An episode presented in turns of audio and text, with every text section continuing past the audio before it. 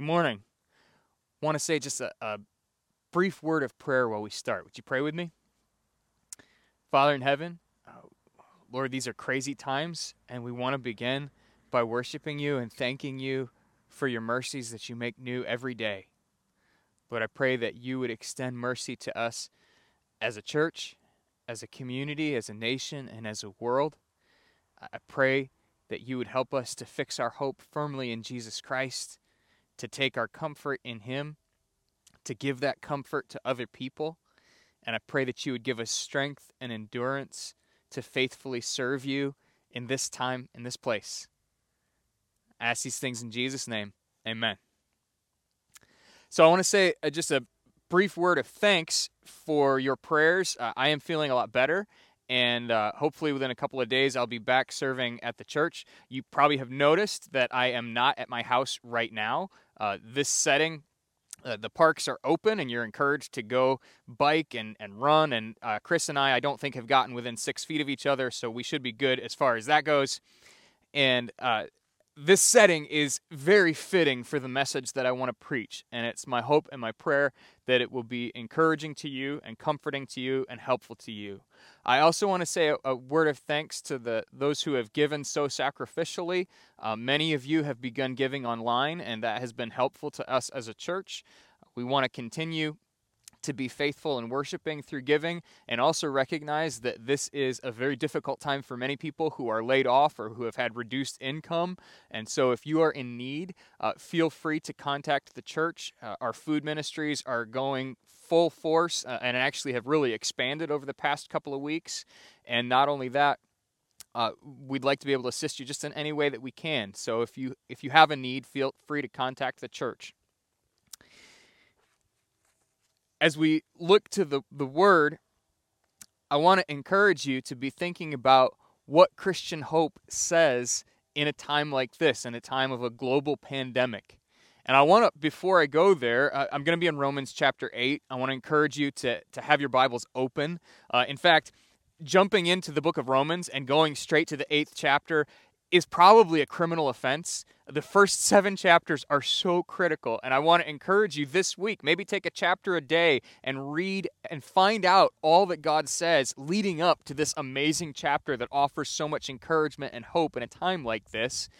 But I want to go to Romans 8 because Romans 8 helps us understand if you believe that God gives us salvation now, that if we have eternal life available to us through Jesus Christ, why is it that we still suffer?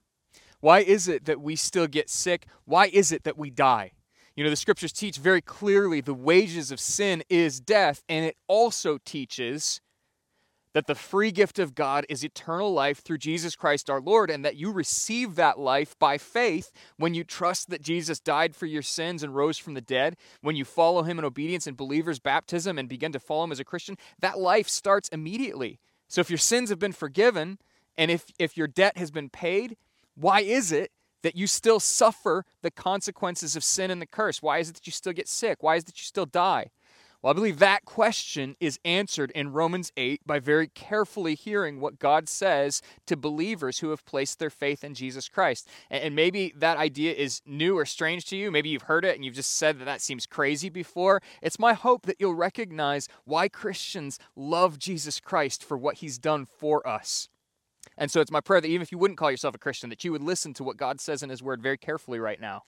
So I believe a careful attention to this chapter will do four things for us. Number one, it will prepare us to suffer as Christians. Jesus said very clearly that in this world you will have trouble.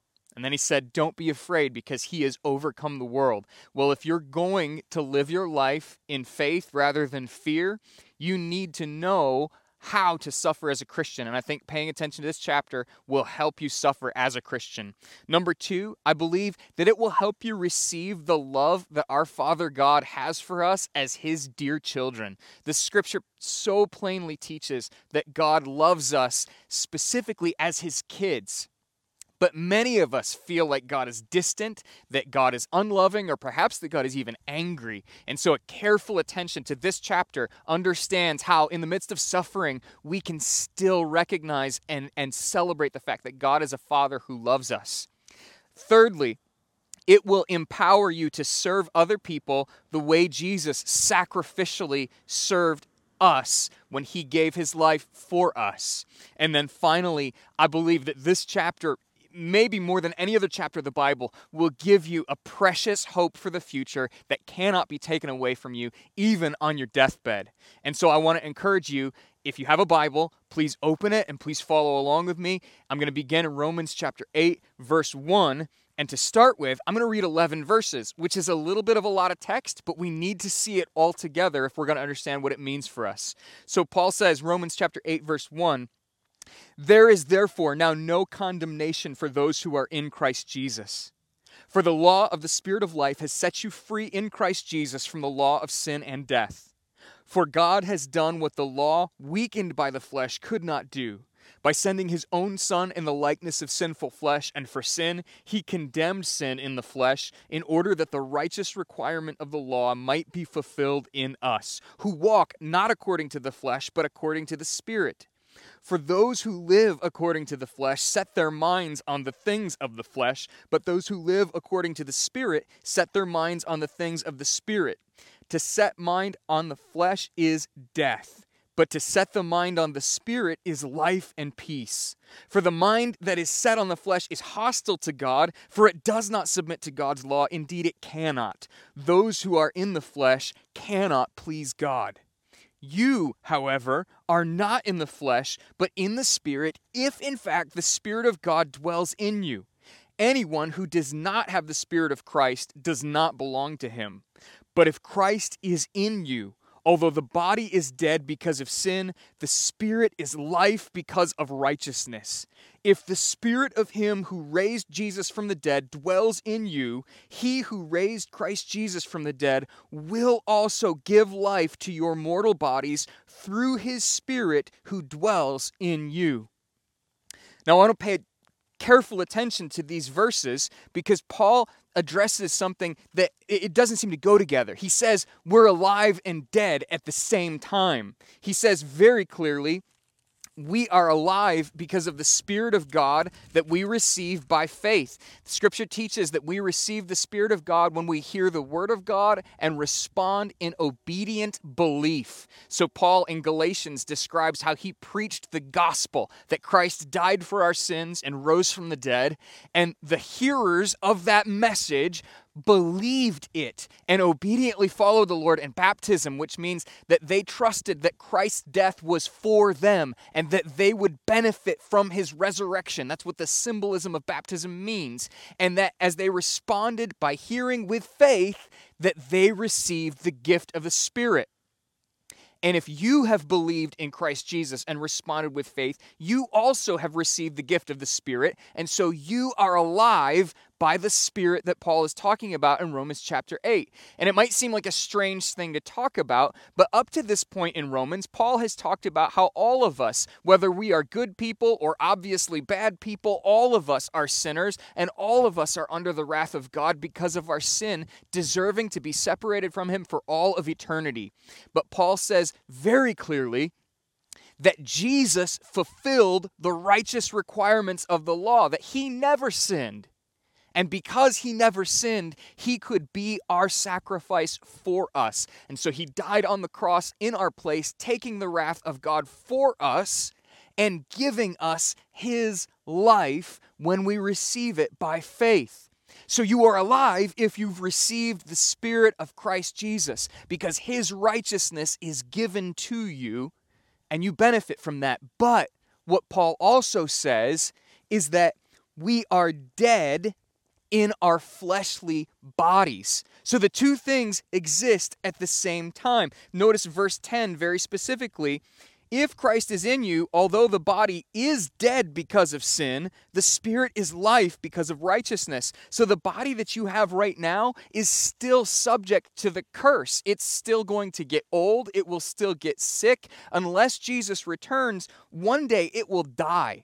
In fact, there's an amazing passage of scripture in 1 Corinthians 15, and it clearly shows there, there's only two ways out of this body that gets sick and that dies. One of them is through the possibility of dying, and then your soul goes to be with the Lord, and one day you will return with Him, and He will resurrect your body, and you'll never get sick again. But the other one is the possibility that Christ will return, and this is how Paul describes it in 1 Corinthians 15. He says, I tell you this, brothers, flesh and blood, in other words, your body in its weakness, cannot inherit the kingdom of God, nor does the perishable inherit the imperishable.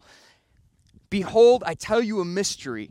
We shall not all sleep. In other words, we're not all going to die, but we shall all be changed in a moment, in the twinkling of an eye, at the last trumpet. For the trumpet will sound, and the dead will be raised imperishable, and we shall be changed. For this perishable body must put on the imperishable, and this mortal body must put on immortality. When the perishable puts on the imperishable and the mortal puts on immortality, then shall come to pass the saying that is written Death is swallowed up in victory. O death, where is your victory? O death, where is your sting? In other words, Paul is clearly teaching that although you have the Spirit of God and although your sins are forgiven, you have not received this promise yet. There is a future time when death shall be swallowed up in victory, and you shall be changed so that you will never get sick and never suffer again. But right now, right now, the scripture says that we groan.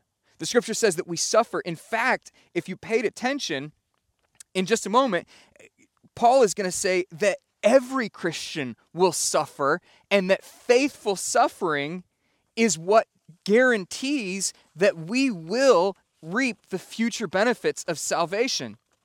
So Paul says, not only do we have life through the Spirit, but that we will suffer in the Spirit. So pay attention with me to verses 12 through 17. Paul says, So then, brothers, we are debtors, not to the flesh, to live according to the flesh. For if you live according to the flesh, you will die.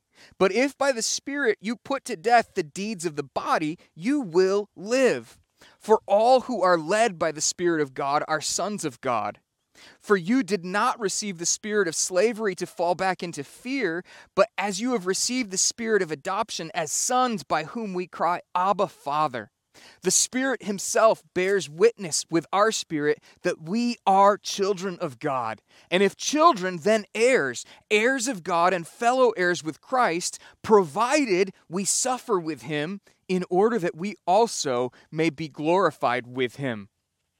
Now, there are a couple things that I want to point out to you. I, I, heard a preacher this past week claim that because Christ bore our sufferings on the cross, that God didn't want Christians to experience suffering in this life. And that directly contradicts the clear teaching of the scripture that we just read. Paul says that we will be fellow heirs with Christ provided that we suffer with him. So if you don't suffer with him, you're not an heir. That means that you won't inherit the blessings that come along with Christ's perfect righteousness and obedience. So Paul says that you will suffer. Well, how do you, who have been made alive with the Spirit, suffer as a Christian. Why would God call you to do that? What does it do in your life? Paul says there are a couple of things. Uh, the reality is, suffering tempts you to live life in the flesh. And, and Paul uses that word a lot in the book of Romans. Uh, the flesh is what comes naturally to you. Some people live in the flesh by trying to be a good person, and they're very proud of their good deeds, and they're very proud of the fact that from the outside they look like they have it together and they're generous and they're kind and they give. And inside, though, they are separated from God and they are very proud because everything they've done, they've done on their own, by themselves. Paul says very clearly there's no one who is actually righteous before God. We can pretend for a little while, we can put on a good show, but the truth of the matter is if you are depending on your own works to please God, you will fail and you will be an object of God's wrath. So Paul says the, the flesh tries very hard to please God, and when you suffer, your flesh may double down and try even harder. You may say, Look, I got knocked down, but I got back up again. You may say, Look, I got sick, but in my strength, I got better. Your flesh, you may be proud of the fact that you're a healthy person, that you eat right, that you exercise. And so if you get sick and you come back, you say, Look at what I did. Look at what I did in my own strength. But that's living life in the flesh, not as a debtor to the spirit, not recognizing that you needed God to give you life, but trying to live in your own strength. And that's one way that people try to live in the flesh. Some of us have no hope of trying to succeed even for a little while or even looking good. Many people who live in the flesh do the exact opposite. They try to, to please themselves, whether it's with food or, or whether it's with some kind of immorality. It doesn't matter what you're doing, but many people go the opposite direction. They don't even pretend to have it together. They abuse different substances. They, they walk in the opposite direction so that they think that the best thing you can do in this life is to just enjoy it while it lasts because you have no future hope. Well, that flesh pleasing your desires constantly wars with the Spirit of God because you will be tempted again and again to live life according to the flesh. And when you suffer, those types of people say, Man, I, I'm just going to drink all I can right now because I don't know what's going to happen. And you turn to substance abuse to kind of numb your pain a little bit. And so that sort of flesh also distances you from God, but there is another way. The reality is that temptation and suffering does not have to distance you from God, but instead, it can actually draw you closer to God. So, there are a couple of things that happen in this text if you want to be a faithful follower of Jesus through suffering. Number one, Paul says very clearly that by the Spirit you can put to death the deeds of the body. So that when you are tempted to do something in your own strength, you remember what God has said, and instead you claim the promises of God found in the Bible by the Spirit of God, and you confess your sin and receive forgiveness. And that works if you are the type of person that you turn to substances and you say, man, just in this time of, of weakness, man, I, I just need something to help me get through just to numb the pain. If you're that kind of person, you resist the flesh by not drinking or, or by not smoking a joint or by something like that. And, and instead, you say, I'm going to spend some time confessing my needs to the Heavenly Father and asking Him for spiritual strength, praying that He gives me more of His Holy Spirit so that I can live the Christian life obediently, so that I can follow after my Savior, so that the righteousness that He's given me is active in my life. So Paul says that we put the deeds of the body to death by the Spirit. Not only that, the Spirit leads us to admit our sin before God and to find the forgiveness that we experience through the blood of Jesus. And He leads you to love other people the way Christ did, putting the needs of other people before yourself. So the, the Spirit leads you to put to death the deeds of the flesh. The Spirit leads you to confess your sin. And then, perhaps the most important thing that this passage in Romans shows us is that the Spirit leads us to call God our Father. Now, I don't know what your personal home life was like if you had a father that you loved and you admired and he was a good dad or, maybe you had a father who was a terrible father and he was abusive or maybe you didn't even know your father at all. And if that's you this may be harder to appreciate except in this sense. If you've been deeply hurt by your dad you have a sense that something is horribly wrong in you and the Father that you never had is something that you perhaps long for, that you wish that you'd had. And this passage is telling you that God is that Father. He is the provider. He is the one who protects you. He is the one who loves you. And in fact, if you can imagine a, a dad just playing with a small child and having the delight, one of, the, one of my favorite things, I love to pick my kids up, and, and we live in a trailer with low ceilings, so it's very easy. All I have to do is just hold them just above my head, and I can bonk their heads on the ceiling. And they giggle and they love it. And I delight in playing with my kids because they're adorable and be, because they're part of our life and our family. And if I have that delight as a human dad, this text is saying God has that kind of delight in you. Now, here's the deal in our flesh, in, in our natural way of life, we don't believe that about God. Many of us believe that God is distant. Maybe that you believe that God is powerless and he just can't control suffering and evil in, in life. Many of us believe that because of the things that we've done, that God is angry with us. But the life of the Spirit, when the Spirit is active in your heart, the Spirit does two things. It helps you pray to God, and from your direction, it tells you that you can call God Father, that God is your Father, that you have all of the rights and privileges, that He loves you and you can make requests of him because he is a good father. And then from the other direction, from God's direction, the Spirit also wraps you in, in love and in assurance tells you that God treats you as his own child. So he assures you that you are God's child. And even in the midst of your suffering with Christ in this life, you have the assurance of the Spirit of God that God is your father and he loves you. So not only do we have life by the Spirit, not only are we called to suffer in the Spirit, here's the question if we've been forgiven and promised this life, even if it's future, what do we do right now? What do we do as people are suffering, as infection rates are soaring, and as people are dying, and people are tired, and, and we're getting called up to volunteer, and, and there's fear of catching it, even just in going to the grocery store, that you might take it home to your family? How do you function when there's so much fear and anxiety? Well, I believe the next part is absolutely key. Sometimes we groan in the Spirit. So we are alive in the Spirit, we suffer in the Spirit, and sometimes we groan in the Spirit. And I want to encourage you to look with me at verses 18 through 30. Paul says this For I consider the sufferings of this present time are not worth comparing with the glory that is to be revealed to us. For creation waits with eager longing for the revealing of the sons of God. For the creation was subjected to futility, not willingly, but because of him who subjected it, in hope that the creation itself will be set free from its bondage to decay and obtain the freedom of the glory of the children of God. For we know that the whole creation has been groaning together in the pains of childbirth until now. And not only the creation, but we ourselves, who have the first fruits of the Spirit, groan inwardly as we wait eagerly for adoption as sons, the redemption of our bodies. For in this hope we were saved. Now, hope that is seen is not hope. For who hopes for what he sees? But if we hope for what we do not see, we wait for it with patience. Likewise, the Spirit helps us in our weakness, for we do not know what to pray for as we ought, but the Spirit Himself intercedes for us with groanings too deep for words.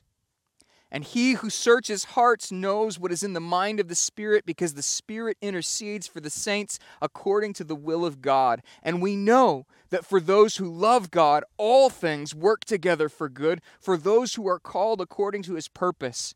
For those whom he foreknew, he also predestined to be conformed to the image of his Son, in order that he might be the firstborn among many brothers. And those whom he predestined, he also called. And those whom he called, he also justified. And those whom he justified, he also glorified. Look, this passage clearly says all of creation groans. And I'm in a gorgeous setting right now. This is one of the most beautiful days we've had all year. But even here, if you look around me, the, the trees are dead from last year. Spring has not come yet. There's no life here.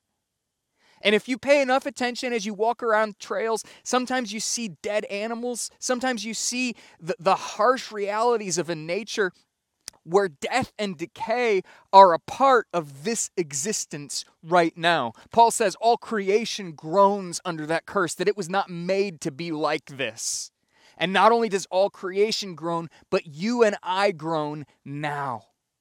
And sometimes Christians are very quick to offer answers for why suffering happens. And I believe the biblical response that we first must have is we ought to groan and weep with those who weep. We ought to recognize that the pain that people experience is excruciating. Jesus wept at the tune of a man he loved and he was about to raise from the dead, and he didn't minimize grief. He didn't tell people, Stop crying, dry your tears, I'm going to fix this. He wept with them. And I believe sometimes if you have the life of the Spirit, if you have learned to follow the Lord and you have learned to suffer with the Lord and trust Him as your Father, sometimes you need to stop and be still and grieve the things that are happening around you grieve the evils of child abuse. Know, one of the things that I'm hearing about now is that as people are stuck in their homes, substance abuse is skyrocketing, domestic violence and abuse is skyrocketing, and, and there are victims who are suffering right now, and we ought to fall on our knees and beg God for help and deliverance, and we ought to mourn the evil that is taking place now. And so I want to urge you, we groan in our bodies now because we are still subject to this curse. We've not received the full promises of God yet. We wait to be made new. And in this groaning, We have the help of the Spirit of God. And many of us say, you know, I'm not very good at prayer. And, and, all of us have room to grow. But as you hear about things in the news that cause you fear, turn that fear and anxiety into a request. Maybe you know someone who's a victim of abuse, but if you don't, pray for those who are. Pray that God would rescue them, that the abuse would stop. Pray that they would have hope of healing in Christ Jesus. Pray that there would be a future for victims and abusers alike. Pray that in this time, when people are physically sick, that, that God would have mercy and that they would be healed and get well. And, and pray also that as we are in a time of national suffering, that we would be grieved by our own sinfulness, that we would turn from it and recognize that we have not kept God's law, that we are objects of wrath and we need His mercy now more than ever. And so I want to urge you if you recognize that you need the life of the Spirit, if you've learned to suffer in the Spirit, and if you are groaning by the Spirit, that you also can have future hope that there will be new life and that you are inseparable from the Spirit. So if we groan and if we wait with patience and if we pray in our brokenness and if we trust that the Spirit prays according to God's will and if we have confidence that we will one day be glorified, then let's rest in the present reality that nothing can separate us from the Spirit of God that is doing these things in us. Paul ends this chapter this way What then shall we say to these things? And he's talking about all of the suffering that he's been contemplating in this chapter. He says, If God is for us, who can be against us? And he knows that God is for us because Christ Jesus has met the righteous requirements of the law. And if you have trusted him as your Savior, then God is for you, no matter what happens in your present life. And so, if God is for us, who can be against us? He who did not spare his own Son, but gave him up for us all, how will he not also with him graciously give us all things? Who shall bring any charge against God's elect? It is God who justifies. Who is to condemn? Christ Jesus is the one who died, more than that, who was raised, who is at the right hand of God, who indeed is interceding for us. Who shall separate us from the love of Christ? Shall tribulation or distress or persecution or famine or nakedness or danger or sword? As it is written, For your sake we are being killed all the day long. We are regarded as sheep to be slaughtered. No, in all these things we are more than conquerors through him who loved us. For I am sure that neither death, nor life, nor angels, nor rulers, nor things present, nor things to come, nor powers, nor height, nor depth, nor anything else in all creation will be able to separate us from the love of God in Christ Jesus our Lord. Paul is saying, as powerfully as he can, that God loves you.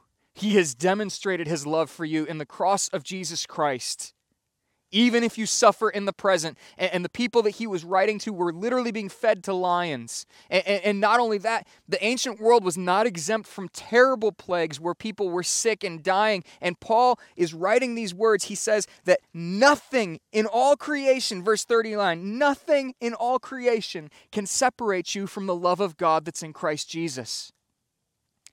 Is that your hope today? I pray that it is. You know, maybe as you've listened to this, you're not sure that you have this kind of peace with God through Jesus Christ. And if that's you, I would encourage you to do two things. Number one, I would encourage you to say a prayer right now and say, God, I don't understand it all, but I understand that Jesus died for my sins and rose from the dead. Would you forgive me? Would you give me the life that your word is talking about? And as you do that, I want to encourage you with the words of of Christ in Scripture that all who call on the name of the Lord will be saved. You can take comfort in that and you can take encouragement in that. But the second thing I would encourage you to do is commit to being baptized. Scripture makes it clear that that is how you publicly say, I belong to Jesus. I believe his death was for me, and I believe that he will raise me up to new life no matter what happens in this life. And so I want to encourage you to do both of those things. And maybe you're a believer Maybe this is old news, but maybe you're living in fear. And if that's you, I want to encourage you commit to spending some time daily in prayer. Rely on the Spirit of God to groan even when you don't have words to express your grief. I want to urge you to pray faithfully. And not only that, as we have opportunities to love our neighbors by going and getting groceries, by making some phone calls, I want to encourage you to faithful service. I want to encourage you to trust one another, to love each other, even in a time when so many people are afraid. And as we do that, I believe that we will reap all of the benefits that God gives us through His precious Spirit, which can never be taken away. Let's pray.